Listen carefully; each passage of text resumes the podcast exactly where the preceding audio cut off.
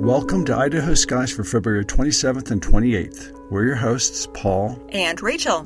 What's that star below the moon on the morning of the 27th?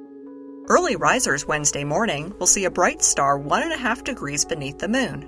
Since this star won't twinkle, you can be certain that it will be a planet and not a real star.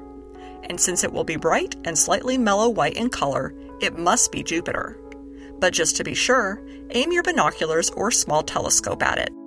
Your binoculars will show you at least one Jovian satellite and possibly two others close to the planet. However, if you use a telescope, you'll see all four of Jupiter's major satellites. From left to right in a telescope that doesn't invert images, you'll see Europa, Io really close to Jupiter, Jupiter itself, Ganymede, and finally Callisto. Binoculars will let you see at least Callisto on the far right. Stargazers looking at the western horizon shortly after sunset will see a different planet on the 28th. This planet is Mercury, our solar system's innermost planet.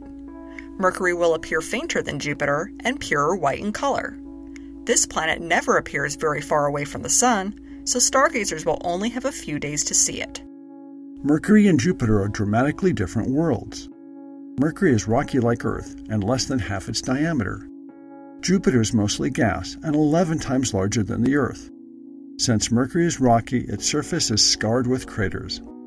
Jupiter, on the other hand, swallows up meteorites. Only the largest impacts leave their mark on Jupiter. But these dark stains in the atmosphere usually disappear in weeks to days. That's Idaho Skies for the 27th and 28th of February. Be sure to follow us on Twitter at Idaho Skies for this week's event reminders and sky maps. For Idaho Skies, this is Paul. And Rachel dark skies and bright stars.